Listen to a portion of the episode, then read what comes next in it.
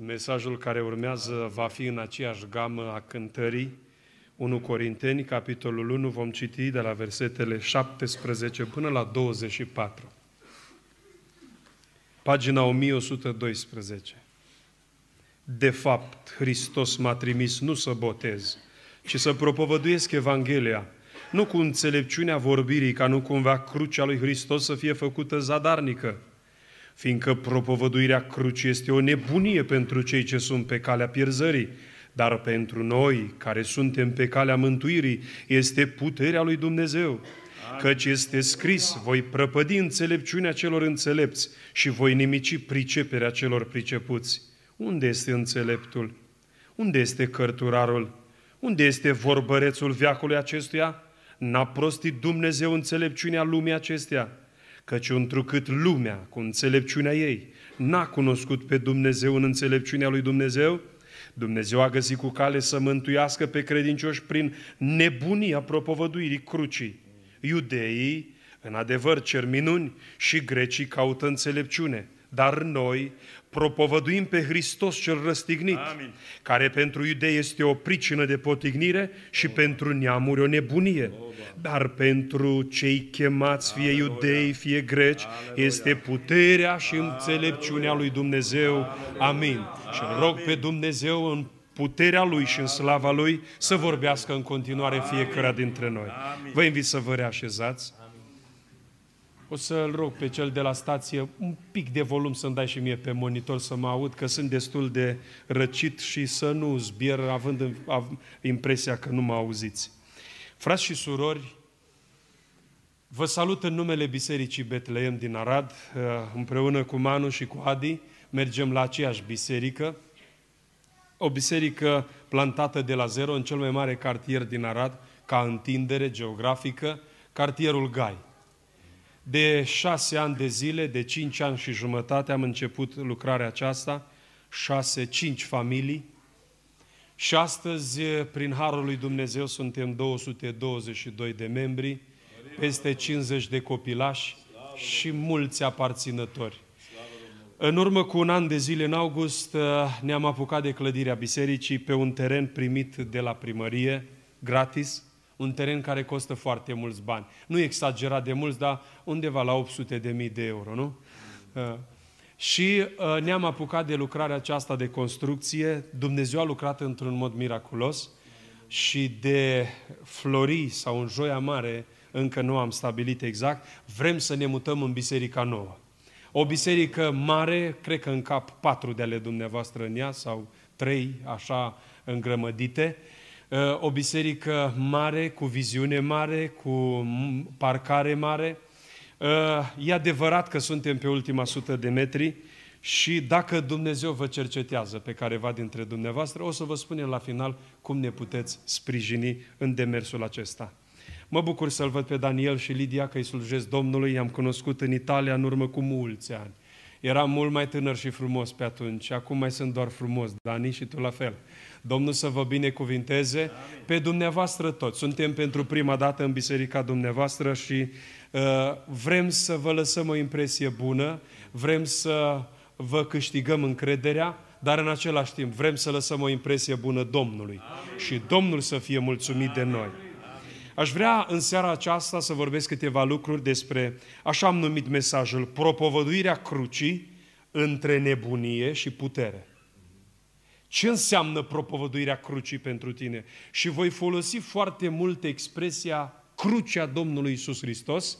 Vă spun încă de la început ca să știți, când zic cruce, nu mă refer la un obiect, nu mă refer la o bucată de lemn, ci mă refer la jertfa Domnului Iisus Hristos. Dar pentru că în text apare propovăduirea crucii lui Iisus Hristos, voi folosi expresia aceasta, crucea Domnului Iisus Hristos. Dar să înțelegeți, nu are nicio referire la vreo bucată de metal sau de argint sau de aur sau de lemn, ci are referință directă la jertfa Domnului Iisus Hristos, Amin. La sângele Domnului care ne curățește de orice păcat. Și vine Pavel și spune așa, măi, propovăduirea crucii este o nebunie pentru neamul. E și normal să fie așa. Pentru că acolo pe cruce, în contextul de atunci, erau omorâți, torturați criminalii, hoții, tâlharii. În momentul în care un om murea pe cruce, era considerat blestemat. Și să spună cineva că din cruce, dintr-un blestem, dintr-un lucru greu de acceptat psihologic, dintr-o pedeapsă, poate să iasă ceva bun, mai mult decât bun, ceva mântuitor, este o nebunie. Depășește capacitatea uh, uh, grecească rațională. Nu se poate întâmpla așa ceva ca din cruce. E, e o nebunie. E o nebunie și gata. Și în ziua de astăzi, uh, propovăduirea crucii este considerată nebunie în multe zone din lumea aceasta, oameni care nu înțeleg cuvântul lui Dumnezeu. Și spune două categorii de oameni. Iudeii, pe de o parte, vor minuni. Sunt foarte, uh, foarte ezoterici în, în felul lor. Sunt foarte mistici uh, în felul lor de manifestare, iudeii. Și noi, penticostalii, ne asemănăm foarte mult cu ei. Doar că această cale a minunilor are capcanele ei. Noi credem că Dumnezeu este un Dumnezeu al minunilor. Noi credem că Dumnezeu ascultă rugăciunea prin minuni. De aceea ați venit în seara aceasta aici. Dar trebuie să fim atenți la capcanele acestea, să nu rămână cuvântul lui Dumnezeu în urmă și nestudiat, în speranța că noi așteptăm ceva minune extraordinară. Pe de altă parte, este această uh, direcție a grecilor care uh, mizează totul pe cartea rațiunii și spune, domnule, ce nu poate fi uh, filtrat uh, uh, prin rațiunea mea, prin logica mea, uh, nu poate fi acceptat. Și în felul acesta sunt foarte multe capcane, pentru că Dumnezeu este infinit, mai mare decât capacitatea mea de a gândi. De aceea, a încerca să-L îngrămădesc pe Dumnezeu în mintea mea, în logica mea, în rațiunea mea, nu este altceva decât un act al nebuniei care nu poate să aducă nimic bun celui care încearcă să facă lucrarea aceasta. Și spune așa, pentru ei, pentru cei de pe calea pierzării, propovăduirea crucii este o nebunie. Dar pentru noi, cei de pe calea mântuirii, este puterea lui Dumnezeu. Acum haideți să facem separarea. Care ei și care noi? Tu ca individ, unde te încadrezi? În categoria ei sau în categoria noi? Eu unde mă încadrez? Și care sunt criteriile? Spuneam Psalmul douăzeci, David, văd o tendință la unii să se bizuie într-un mod excesiv în cailor. Bă, zice, ce armă sar am eu? Păi când mă duc eu la luptă cu calul meu, alții care au cai mai slabi, zic, nicio problemă, nu avem așa cai buni ca arabii. Știți că caii arabi sunt foarte buni, o rasă foarte bună, dar măcar avem care puternice. Și zice David, alții se încred în carele lor. Și zice el mai departe, dar noi, care noi și care ei? Noi ne bizuim pe Domnul oștirilor. Frați și surori, aș vrea să înțelegem în seara aceasta de care parte a baricadei ne aflăm. Există în popor o expresie care spune, lasă-mă, dă mâna și cu necuratul, că până treci puntea, până treci balta, păi bun, dar el, dacă dai mâna cu el, te trage de partea lui. Și după aceea s-ar putea să încerci să te descotorosești de el, dar ți-a prins cătușile și nu mai poți. De aceea grijă mare când apelezi la minciună ca să poți avea câștig de cauză în procesul pe care l-ai pentru, pentru avere sau pentru împărțirea unor bunuri sau unor case. În momentul în care apelezi la martori mincinoși, știți că Dumnezeu urăște pe pământul acesta martorul mincinos? Și prin Duhul Dumnezeu a descoperit în seara aceasta, prezenți în locul acesta sunt persoane care s-au pus martori mincinoși la proces. Aflați un lucru, ați făcut o urăciune înaintea lui Dumnezeu pe care Dumnezeu o va pedepsi în scurtă vreme, definitiv și fără leac, în cazul în care nu este pocăință. Frați și surori, oamenii lui Dumnezeu, pe de o parte este această tabără, dar noi cei de pe calea mântuirii, dar care noi? Noi penticostalii? Noi baptiștii? Noi ortodoxii? Care noi? Care ei? Și vom vedea în seara aceasta că separarea nu o fac eu, o face Dumnezeu. Știți, folosește o metaforă pe înțelesul oricărui român, într-un limbaj atât de original și mioritic, și zice așa, Domnul Iisus Hristos. În cartea mea scrie cu roșu, Matei douăzeci și cinci. Când va veni Fiul omului în slava sa, va face o separare între ei și noi. Și zice așa, cum desparte un păstor oile de capre? Va pune caprele la stânga și țapii și oile la dreapta. Nu știu ce va fi cu berbecii, care mă împung. Și va zice ceva diferit oilor, ceva diferit caprelor. Și va zice prima dată caprelor, duceți-vă de la mine, blestemaților, în focul cel veșnic. Niciodată nu v-am cunoscut, voi lucrători ai fără de legii. O întrebare, ești tu un lucrător al fără de legii? Se află neadevăr în gura ta? Este minciună în gura ta? Este hoție? Este preacurvie în ochii tăi? În telefonul tău? Este beție în casa ta? Este trișare? Înseamnă că ești în categoria, în turma de capre, cărora Hristos le va zice, duceți-vă, niciodată nu v-am cunoscut. Pe de altă parte va zice oițelor, oilor de la dreapta lui, veniți binecuvântații Tatălui meu, demoșteniți împărăția care a fost pregătită de la întemeierea lumii. De când am zis că mă duc să vă pregătesc un anume loc, am împodobit atât de frumos locul ăla pentru voi, oile mele, care cunosc glasul păstorului lui, veniți, intrați în bucuria stăpânului.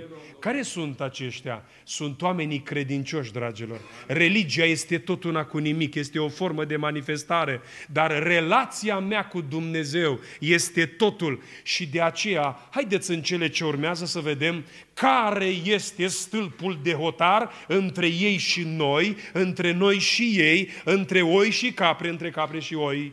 Și ne va ajuta crucea Domnului Iisus Hristos. Prima întrebare, prima funcție, primul reper al crucii Domnului Iisus Hristos, și mă refer la jertfă, crucea Domnului Iisus Hristos este liantul, puntea de legătură dintre mine și Dumnezeu. Amin.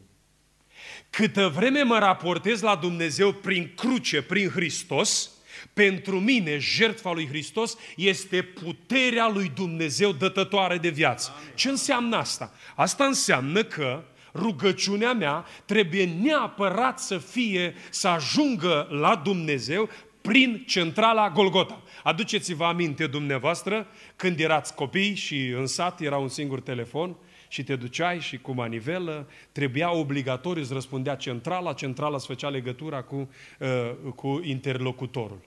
Ei, centrala aceasta este Golgota. Și zice Domnul Iisus Hristos așa, noi, voi, prietenii mei, oamenii prea iubiți de Tatăl sunt aceia care, când se roagă, zice așa Domnul Iisus, tot ce veți cere Tatălui în numele meu, prin satelitul Golgota, veți primi. Extraordinar. Asta înseamnă că e puterea lui Dumnezeu. Mama își cheamă copilul din droguri și Dumnezeu le eliberează. Părinții își cheamă copiii care sunt în prag de divorț și Dumnezeu mustră duhul de divorț și aduce eliberare. De ce? Pentru că rugăciunea a trecut prin satelitul Golgota, prin crucea Domnului Iisus Hristos. Știți ce înseamnă rugăciune fără satelitul Golgota, fără crucea Domnului Iisus Hristos? O nebunie. Știți ce înseamnă asta? Orice rugăciune, la sfinți, la moaște, la orice altă formă de manifestare, este o nebunie înaintea lui Dumnezeu. Pentru că Iisus Hristos este mijlocitorul nostru. Propovăduirea crucii este puterea lui Dumnezeu când crucea lui Iisus Hristos îl transform în liantul de legătură, în satelitul dintre mine și Dumnezeu. Dragilor, vreau să vă spun că atât de sfânt este Dumnezeu, că dacă nu s-ar uita la noi prin lentilele Hristos, prin Golgota, ne-am topit într-o clipă. Noi în seara asta putem să stăm aici, putem să ridicăm mâinile spre Dumnezeu, putem să ne rugăm, pentru că Dumnezeu ne privește prin Hristos. Dacă ne-ar privi direct, ne-am topit ca fulgul de nea care pică pe coșul de fum fierbinte și ne-am topit într-o clipă. Dar ne privește Dumnezeu prin Hristos. Aș vrea să știți de ce e important să înțelegem asta. Că prin cruce am primit iertarea păcatelor. Aleluia. ne rugăm Domnului și zicem, Doamne, iartă-ne. Doamne, am făcut atâtea rele pe pământul acesta, am clevetit, am fost nemulțumitor. Doamne, iartă-mă. Și se uită, Hristos, se uită Dumnezeu prin Domnul Iisus Hristos și îl vede pe cruce întins, cu mâinile întinse și zice, Tată, iartă-i. Iartă-i, se uită Dumnezeu la Fiul și zice, ce să fac cu el? Iartă-i că nu știu ce fac. Oamenii lui Dumnezeu, Doamne și Domn, dacă vreți să intrați în grațiile lui Dumnezeu, trebuie să vă raportați la Dumnezeu prin cruce. Propovăduirea crucii, despre asta vă vorbim, în felul acesta se transformă în puterea lui Dumnezeu. Acolo, spune Psalmul optzeci și patru, caută după cuvânt dacă nu găsești, spune așa, bunătatea și dreptatea se întâlnesc, dragostea și dreptatea se sărută. Știți ce înseamnă asta? Imaginați-vă că eu sunt polițist și vine un, unul dintre dumneavoastră cu viteză foarte mare în localitate și depășește cincizeci de kilometri peste limita legală admisă și eu îi spun în felul următor, domnule, eu sunt un polițist drept și pentru că sunt un polițist drept, aveți douăzeci de milioane amendă și permisul suspendat pe trei luni de zile. Da, domnule, dar fii bun cu mine, eu sunt drept și nu pot să încalc legea. Îți ia permisul, ți-a dat amenda și pleci acasă. Zici, ce om rău! Dar el a fost drept. Dacă ar zice în felul următor, uitați, domnule, ați depășit cu cincizeci la oră, meritați să vă pun două mii de lei amendă, meritați să vă iau permisul pe trei luni de zile, dar pentru că vă milogiți, că ne facem ridicoli în fața lor, că-i pâinea, că permisul-i pâinea, păi dacă-i pâinea, protejează-o și mergi regulamentar. Eu vă zic dumneavoastră care mai depășesc și eu ca să ajung acasă să-i văd pe cei dragi. Dar nu cu mult. Întotdeauna gândiți-vă, mă, cât e limita? Atâta. Care-i limita în care mi-a permis-o aia? Mergi cu zece kilometri mai puțin. Iei o amenduță, dar nu ți-a permis. Și e bine, e bine. Nu vă zic eu să încălcați regulile de circulație. Fiți regulamentari. Că oricum ar fi, vă, vă vând un pont. Unde-i drumul rău, nu poți merge tare. Unde-i drumul bun, e radar. Asta am observat. Și m-am învățat să merg regulamentar. M-am învățat, mai ales când merg cu familia, mai mult conduce soția, singurul lucru care așa l-aș reproșa, că e prea regulamentar. La ea, limita-i limită. Limita-i limită. Mai ales de când și cu copiii, nu am prea mulți senzori la mașină, dar am mulți din ăștia cu gurița mare. Tati, de ce ai depășit acolo? Ai trecut pe linia continuă. Ăsta la alt zice, ți-aș lua permisul dacă aș fi polițist. Și fiecare, și m-au ajutat să merg cum trebuie. Și încet, încet, primii patruzeci de ani e mai grei, după aia e și mai greu. Vreau să înțelegeți, dragilor, că nu are cum polițistul să fie și bun și drept. Dacă e bun, nu mai poate. Zice, domnule, vă iert, duceți-vă. Și atunci iar nu merge așa. Că atunci s-ar întâmpla foarte multe accidente și așa suntem pe primul loc în Europa. Dacă e drept, nu mai e bun. Singurul care a putut să fie bun a fost Hristos, care a zis așa.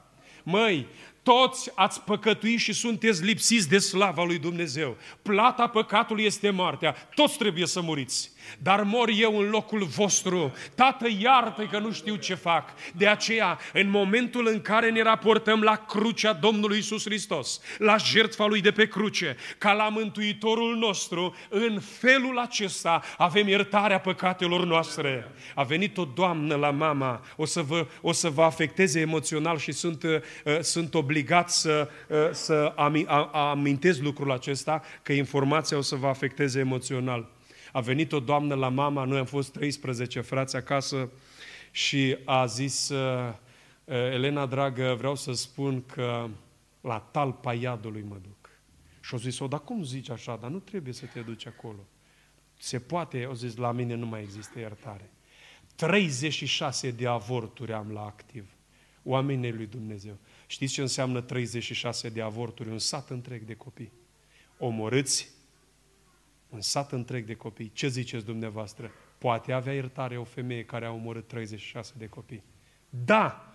Asta, aici este puterea jertfei lui Iisus Hristos. Că iartă criminalii, hoții, tâlharii, îi iartă pe toți. De aceea nu știu în ce fază te afli în seara asta. Nu știu câte avorturi ai la activ. Nu știu, nu știu nimic. din ce e acolo. Dar știu că în sângele lui Iisus Hristos avem iertare de orice întinăciune. El este credincios și drept ca să ne ierte de orice păcat. De aceea este iertare la Dumnezeu. Pui capul pe pernă și zici, nu pot să dorm noaptea, nu pot să dorm noaptea. Așa cum spunea o doamnă, zice, mă, mă, mă culc, mă trezesc câteodată noaptea și aud glasul copiilor pe care am avortat, care strigă, ne vedem la judecată, ne vedem la judecată. E teroare pe doamnele acestea, dar teroarea aceasta se poate rezolva într-un singur mod, prin pocăință la crucea lui Iisus Hristos. Acolo este iertare, acolo este eliberare. Doamne, adu iertare în dreptul fiecăruia dintre noi.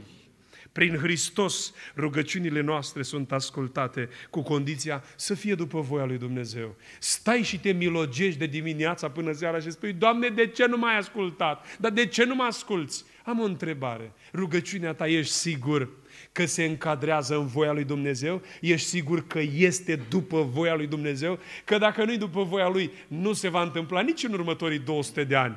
Dacă nu-i după voia lui Dumnezeu, propovăduirea crucii, crucea Domnului Iisus Hristos, stâlpul de legătură între mine și cer, Doamne și Domn, oamenii lui Dumnezeu. Vreau să înțelegeți lucrul acesta. Nu mai încercați să faceți rugăciuni obositoare. Nu-L mai obosiți pe Dumnezeu. Nu mai încercați să vă amăgiți sufletul dumneavoastră. Doar prin Hristos ne rugăm. Doar lui Dumnezeu, prin Hristos, în numele lui Iisus Hristos. Și vom fi ascultați. Altfel, ne rugăm degeaba. Doi, crucea Domnului Iisus Hristos este piatra de hotar dintre mine și celălalt eu. Zice Sfântul Apostol Pavel, Romani opt cu cinci la zece, sunt șocat de mine însumi și sunt foarte dezamăgit, pentru că mă lupt după omul din lăuntru să fac voia lui Dumnezeu. Mă străduiesc, postesc, mă rog. Măi, și omul din afară își cere tributul lui. Vrea TikTok. Omul din lăuntru vrea psalmi. Omul din afară vrea bere. Omul dinăuntru vrea rugăciune. Și zice, văd maratonul acesta în fiecare zi. Și mă străduiesc, și mă străduiesc după omul dinăuntru. Dar, zice el, o, nenorocitul de mine, iată ce fac. În loc să fac ce trebuie să fac, fac ce nu vreau să fac. Apoi zice, cine mă va izbăvi de acest trup de moarte? Frați pocăiți, care v-ați întors la Domnul, care ați fost botezați în apă și botezați cu Duhul Sfânt, cum să se întâlnească pe buzele dumneavoastră pocăiți cuvinte de hulă, blesteme, amenințări, înjurături? Cum să se întâmple una cu asta? Ce s-a întâmplat? S-a întâmplat ceva, o eroare de calcul, o eroare de soft. Ceva s-a întâmplat. Ce e de făcut? Haideți să căutăm soluții. Și soluția este aceasta. Înainte de a păcătui, întoarceți capul și uită-te pe Golgota. Așa cum surprinde Costache Ioanid, poetul, într-o poezie. Vezi trei cruci în întuneric, vezi pe blândul mielușel. Nu auzi cum ritmic bate un ciocan în cuie lungi? Sfântul sânge cum se scurge pe al crucii grele dungi. Simți durerea ce se zbate fioros sub palma lui. Simți cum se desprinde carnea pârâind sub negrul cui. Mai păcătuiește, frate! Mai minte dacă poți! Văzându-L pe El, Fiul lui Dumnezeu, ăla este stâlpul dintre mine și eu cel vechi. De ce am lăsat armele vechi ale întunericului în ziua în care ne-am pocăit și au trecut zece douăzeci de ani de zile și ne-am întors înapoi la ele? Îmi pune un avocat, domnule. Poftim? Poftim? Dar de ce? Păi zice, e camera mea de la casă, domnule, și cei mai mulți oameni vor fi în iad din cauza lăcomiei de avere. Țineți minte ce vă spun. Vă veți întâlni acolo dacă nu vă pocăiți. Colegul zice, și tu de aia, da, zice, până în pânzele apei albe, am zis că mă duc și până când în câștig. Și ce ai câștigat? Ce ai câștigat? O grindă putredă de șaptezeci de ani. Mâncau ar rugina, sau nu rugina, moliile și putregaiul. Pentru aia merită să sacrifici demnitatea ta de om, zice Sfântul Apostol Pavel. Mă, fraților, mă. Și pe atunci erau. Păi zice, voi vă duceți să vă judece netăiații împrejur pe care biserica nu dă doi bani? Magistrații corupți a lui Cezar care vă mint, școlarizați de tertul, de tertulian, tertul, iertați-mă. Păi zice, voi, păi da, însuși lucrul acesta este un cusur între voi. Dar ce nu este un frate să judece între frate și frate? Ba da, îți pline băncile de frați înțelepți, dar cine îi ascultă? Nu-i ascultă nimeni. Faceți ce vreți, dragilor, ce vă taie capul, aia faceți. Dar nu mai reproșați nimănui, nici măcar lui Dumnezeu în final, că ați ajuns în faliment. Nu mai reproșați. Pasărea pe limba ei piere. Dar ce, la pasăre se referă? Nu. La oameni. La oameni. Dar știți de unde pleacă totul? Haideți să vă spun de unde. Știți care sunt pocăiții care creează cele mai multe probleme? Sunt uh, oamenii șmecheri.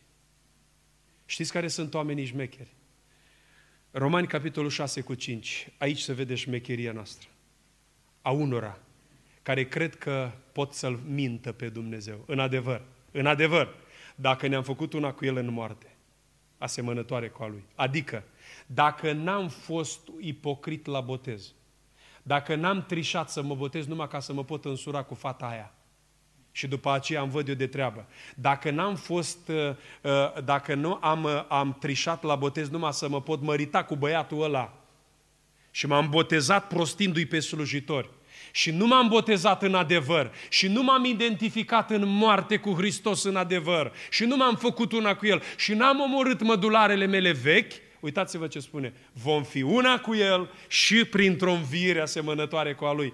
Pocăiții care au fost sinceri la botez, sunt cei mai fericiți pocăiți, cei mai fericiți oameni, pentru că ei s-au dus cu sinceritate, domnule. Când s-a întors, s-a întors. Aproape la fiecare conferință sunt întrebat, dar putem să bem, putem șampanie, bere și alte lucruri. Măi, oamenii lui Dumnezeu, dar dumneavoastră când v-ați întors la Domnul, nu cu asta v-ați lăudat. M-a scăpat Dumnezeu de dependențe, de pro... Și acum ce faceți? Ați început în Duhul și acum continuăm în firea pământească? Punctul ăsta este pentru voi, pentru noi, pentru frații mei, pentru cei care credem că mergem bine și s-ar putea să șchiopătăm de amândouă picioarele. Știți că asta este o ironie inteligentă a lui Ilie. Până când șchiopătați de amândouă picioare, stați un pic. Șchiop e omul care e bolnav la un picior. Când îs amândouă bolnave, e olog. Ăla e olog. Crede că merge, dar nu merge. Doar în imaginea lui. Frați și surori, aș vrea să vă întreb. Este careva dintre dumneavoastră care se luptă? Nu mai pot, frate, e plină de nervi. Auzi, am auzit eu pocăiți cu urechile mele. Un pachet de nervi sunt. Serios. Când ai avut botezul cu Duhul Sfânt? A, păi zice, de douăzeci și cinci de ani îți botezat. Și cum te-ai transformat într-un pachet de nervi? De unde? Știți de unde? De la minciună. De la trișare, de la botez. Și s-ar putea să fi fost sincer, dar pe parcurs. Și știți ce am observat? Surori și frați în vârstă. Mare grijă că e o capcană mare care vă pândește. După douăzeci-treizeci de ani de pocăință, un duh de judecată ce vine peste dumneavoastră, că vă vedeți deja în cer. Știți ce mi-a zis un frate în vârstă, pe care l-am prețuit și îl prețuiesc în continuare? Și a zis, a făcut o gafă foarte mare, m-a jignit. Și ce dacă m-a jignit? Că eu nu mai exist. Dar, ca om, eu am vrut să învețe ceva. Și în cele din urmă plângând, promitem că la botez, că, la, că atunci când voi muri, scrii frumos despre mine, ceva frumos. Am zis, stop, încă n-ai murit. Depinde cum se va încheia alergarea. După aia mă hotărăsc ce scriu. Mulți dintre dumneavoastră vă vedeți deja în cer și deja dirijori în cer. Ăla în iad, ăla în rai, ăla în iad, ăla în rai. După numărul de copii, după una, după alta. Hei, dirijorii de oameni de cer și de rai. Easy, încetuți. Pentru că separarea o face împăratul, judecătorul. Lăsați-l pe Dumnezeu să judece. A noastră este mila, umilința, iertarea, pocăința. O, Doamne, ajută-ne să fim înțelepți. Așa, rugându-mă înaintea lui Dumnezeu și am zis, Doamne, care e dimensiunea aia profetică a mesajului din seara aceasta? Și am simțit, mai ales la surori și frați serioși, pentru că oamenii serioși au tendința de a judeca. Un duh de judecată. Îl rog pe Dumnezeu să ne elibereze de duhul ăsta de judecată și să-L lăsăm pe Duhul Sfânt să lucreze. Amin? Că dacă lucrează Duhul lui Dumnezeu din interior spre exterior, se vor transforma copiii, se vor transforma neamurile noastre și puterea lui Dumnezeu, prin propovăduirea crucii, îi va mântui. Amin? Sunteți de acord cu Evanghelia? Domnul să vă binecuvinteze. Amin. Și pe ringul acesta zilnic ne batem cu firea noastră pământească și vezi la oameni noi comportamente vechi.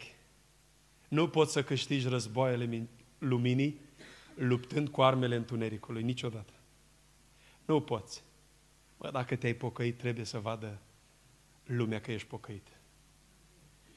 Și cutia de viteze trebuie să știe că ești pocăit. Ați observat că omul nervos când bagă în cutia de viteze cârie?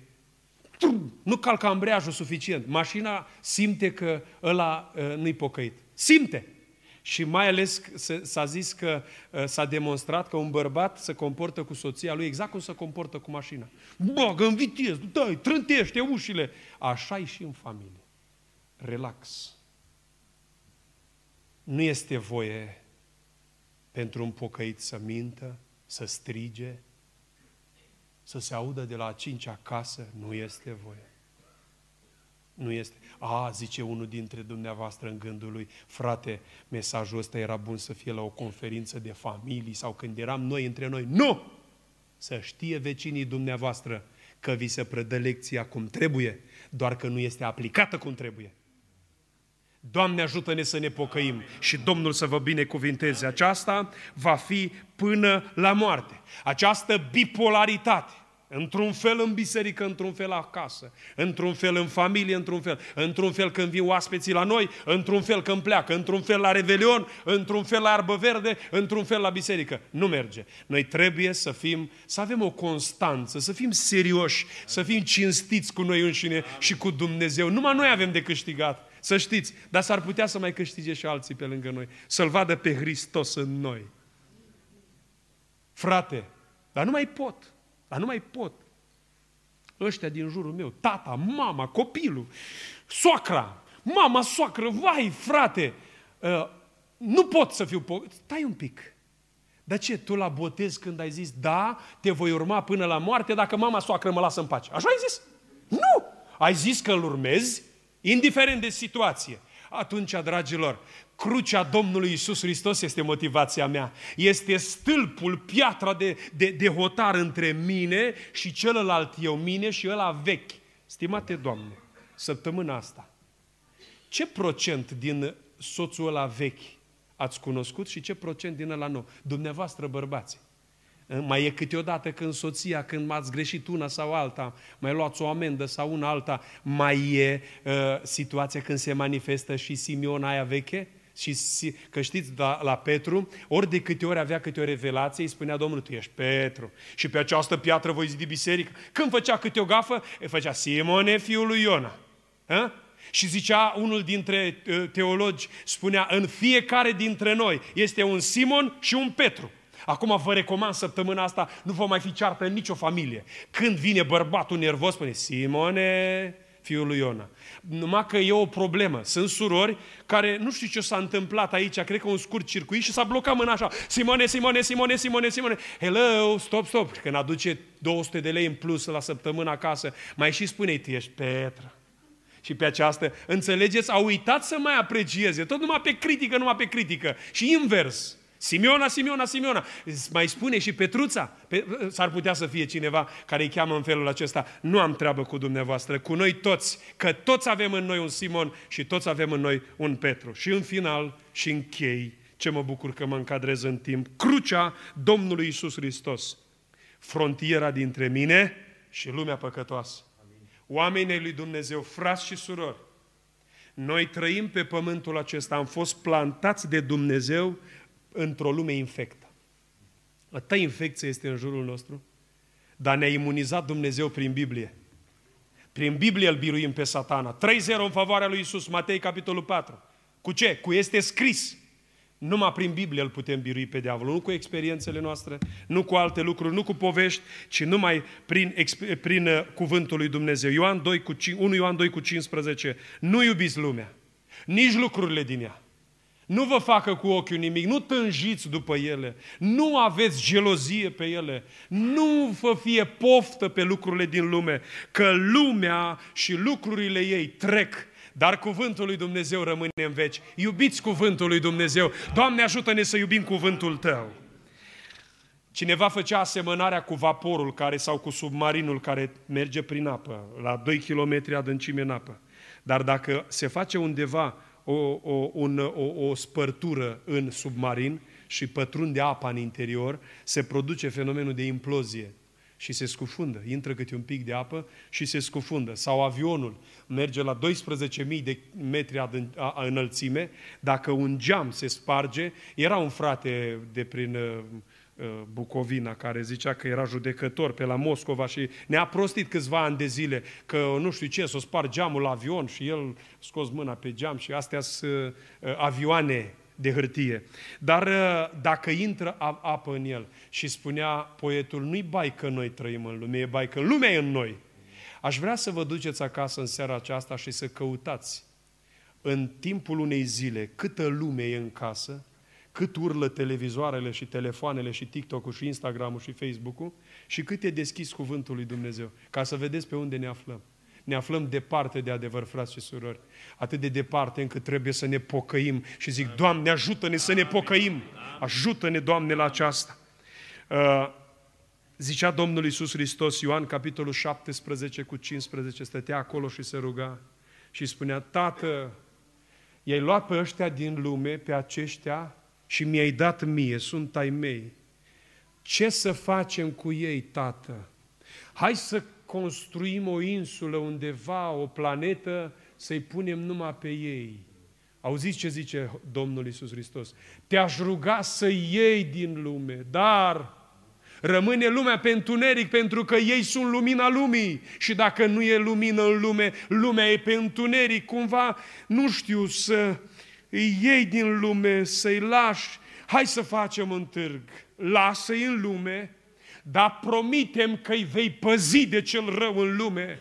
Frați și surori care ziceți, gata, de aici e sfârșitul lumii, nu știu ce va mai fi, te păzește Dumnezeu. S-ar putea că zici, bărbatul meu pune presiune pe mine, mă amenință. Te păzește Dumnezeu de amenințările Lui, pentru că Hristos a mijlocit pentru tine și mijlocește în continuare pentru tine. S-a înălțat la cer, așa cum spune crezul nostru creștin, care a fost canonizat în trei sute douăzeci și cinci în conciliu de la Nicea, condus de Constantin, și care spune așa, a înviat din morți și s-a înălțat la ceruri și șade la dreapta Tatălui și mijlocește pentru noi după voia lui Dumnezeu și iarăși va să vie cu putere și slavă ca să judece vii și morții și va da startul unei împărății care nu se mai termină niciodată și care este veșnică. Așa că, dragilor, e, e suportabilă lupta dumneavoastră. Domnul nu îngăduie ispită mai mare decât puteți duce. Nu mai pot. Ba da, poți, numai că nu mai vrei. Ia mai încearcă un pic și vezi că poți. De ce? Pentru că se roagă Dumnezeu pentru tine. Domnul Iisus Hristos mijlocește pentru tine și Dumnezeu te păzește. Iisus ne vrea în lume, dar nu ne vrea ca, noi să, ca lumea să intre în noi. Noi trebuie să fim, noi suntem lumina lumii. Stimată, dragă soră, colegele tale au văzut în tine un indicator spre evangelizare, spre Hristos, spre Biblie? Stimate, dragă frate, mai suntem noi lumini în lumea aceasta? Niște licurici ai lui Iisus Hristos. E suficient atât. Tu numai să fii lumină. Nu zice să zici nimic, nu zice să faci nimic, ci să fii, să fii. Voi sunteți lumina lumii. Sunteți prin, prin esența hristologică ce e în tine, prin nașterea din nou, prin, prin această, așa cum spunea preotul Dumitru Stăniloae, scânteia dumnezească ce în noi. Noi suntem lumina lumii. Dar să știți un lucru. Crucea Domnului Iisus Hristos, frontiera dintre mine și lume. Nu trebuie să vină păstorul să-ți spună ție că n-ai voie să furi. Ci te uiți la cruce și zici, Doamne Iisuse, de pe cruce am voie să fur. Și îți va zice, nu? Am devenit așa dependenți, obedienți cumva de uh, slujitori. Am voie să fac aia, dar tu știi că n-ai voie. Spunea fratele Nelubrie la o conferință la noi, că îl întreba pe taică-su una sau alta și spunea, mă, pruncule, de te prind că mă mai întreb ceva ce știi deja, să știi că ei, uh, uh, ei uh, uh, nu zic ce, ca să nu ne audă, dar știți care era uh, amenințarea când dumneavoastră erați mici, când noi eram mici. Sunt niște limite, dragilor. Nu ne putem permite orice pe pământ. Dumnezeu a lăsat limite. A lăsat aici, în această sfântă bibliotecă. Am în mâna mea șaizeci și șase de cărți binecuvântate de Dumnezeu, inspirate de Duhul Sfânt al lui Dumnezeu. Nu plec. Știți de ce pocăiții sunt oameni înțelepți la care poți să le ceri un sfat? Pentru că ei totdeauna sunt cu biblioteca după ei. Cu șaizeci și șase de cărți pline de Duhul Sfânt al lui Dumnezeu îs cu ei și le au în inimă și știu și cunosc lucrul acesta. De aceea, dragilor, zice Dumnezeu așa, Samson, vrei să fii binecuvântat? Vezi că între Țorea și Eștaol ți-am lăsat niște limite. Aici poți să faci ce vrei. Dacă vrei cu un maxilar de măgar să omori o mie de oameni, poți să faci asta. Dacă vrei aici să omori o mie de filisteni, poți să faci asta. Să omori un leu, orice. Dar dacă ai depășit limitele, ești pe cont propriu, băiete. A respectat Samson limitele? Nu. Ați respectat dumneavoastră limitele. Vin la consiliere oameni și le spunem una, mă, uite, faceți asta, vin săptămâna viitoare, le dăm temă de casă, m-ați făcut? Păi, nu prea, că n-am avut timp, măi, ce vreți? Atunci pentru ce ați mai venit? Eu nu pot să-mi dau seama. Așa lipsă de asumare a responsabilității, ca astăzi eu n-am mai văzut pe pământul ăsta. Dragilor, predicile sunt foarte bune, cu excepția celei din seara aceasta. Dar în general, când am auzit ce predicatori ați avut aici, am vrut să mă întorc înapoi de pe autostradă. Dar am zis, totuși vin în numele Domnului Iisus Hristos. Că s-ar putea Domnul să aibă un cuvânt pentru cineva de aici. Și Domnul să lucreze în continuare. În viață să știți că uh, sunt niște limite. Nu se poate fără limite. Uh, există o legislație rutieră, există un cod penal, există un cod al familiei. Sunt reguli. Și când venim la Dumnezeu, sunt niște reguli stabilite de Dumnezeu. Este crucea Domnului Iisus Hristos stâlpul dintre tine și lume. Nu mai aștepta să spun eu că, că e păcat să întârzi la biserică și că să lipsești de la biserică. Dar nu spune Duhul lui Dumnezeu din tine. Uită-te la crucea Domnului Iisus Hristos care a murit. Poți marțea când e rugăciune să zici, a, am mult de lucru, Doamne, mai am cinci metri de gresie, știu că stai pe cruce, știu că ai murit pentru mine, înțelege-mă și te rog, te implor. Bine, rămâi acolo pe cruce că eu îmi pun gresia. Dar dați seama cât de greu este să faci chestia asta. Da?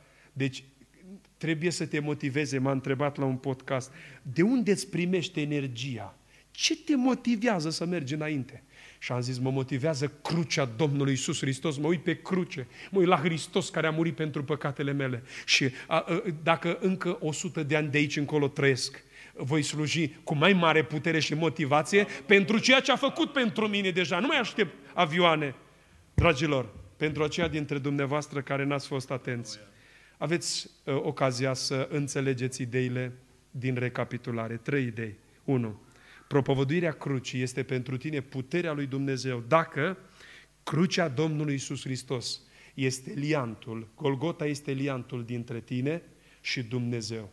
Rugăciunea mea trebuie să treacă prin Hristos. Iertarea mea trece prin Hristos. Intrarea în împărăția lui Dumnezeu trece prin Hristos. De aceea creștinismul deranjează filozofia noii toleranțe. De ce? Că predicăm exclusivități. În nimeni altul nu este mântuire decât în Hristos. El este calea, articulat, nu una dintre căi, calea, adevărul absolut și viața. El este viața. De aceea vreți să ajungeți în cer prin jertfa Domnului Iisus Hristos. Apoi crucea Domnului Iisus Hristos, piatra de hotar dintre mine și eu cel vechi, care înjura, care mințea, care ridica tonul, care era violent, și crucea Domnului Iisus Hristos, piatra de hotar dintre mine și lumea păcătoasă. Dragilor, nu atingeți cei necurați. S-ar putea să slujiți la masa diavolului.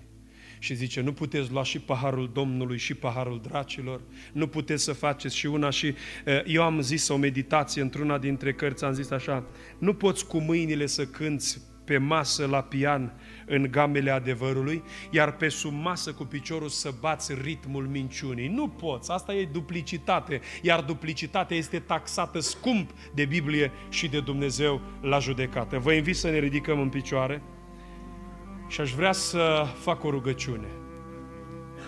Și rugăciunea aceasta aș vrea să vin înaintea lui Dumnezeu. Lăsați-mă să mă las călăuzit de Duhul Sfânt. Unde mă va călăuzi Dumnezeu să mă rog și să mijlocesc, în direcția aceea voi merge. Frați și surori, vreau să înțelegeți lucrarea aceasta. Dumnezeu vă iubește foarte mult.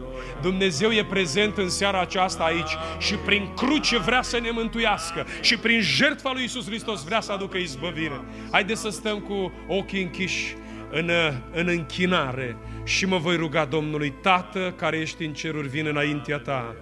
Vin în numele Domnului Iisus Hristos, a Fiului Tău prea iubit, care a murit pentru păcatele noastre pe crucea din Golgota. Orice om din locul acesta, fie că a făcut avort, fie că a fost martor mincinos, fie că a avut duh de judecată, este iertare în sângele lui Iisus Hristos. Mai conștientizează, Doamne, în seara asta, în mila Ta, mai cheamă la mântuire. Îți mulțumim că vedem mila Ta de Dumnezeu în fiecare zi. Atâția oameni au murit astăzi, noi încă suntem în viață. Doamne, Îți mulțumim că ne-ai dat har. Nu vrem să facem din harul acesta un motiv să trăim pentru firea pământească. Ajută-ne, Doamne, să vedem că bunătatea Ta ne îndeamnă la pocăință, la întoarcere, la mântuire, la schimbare.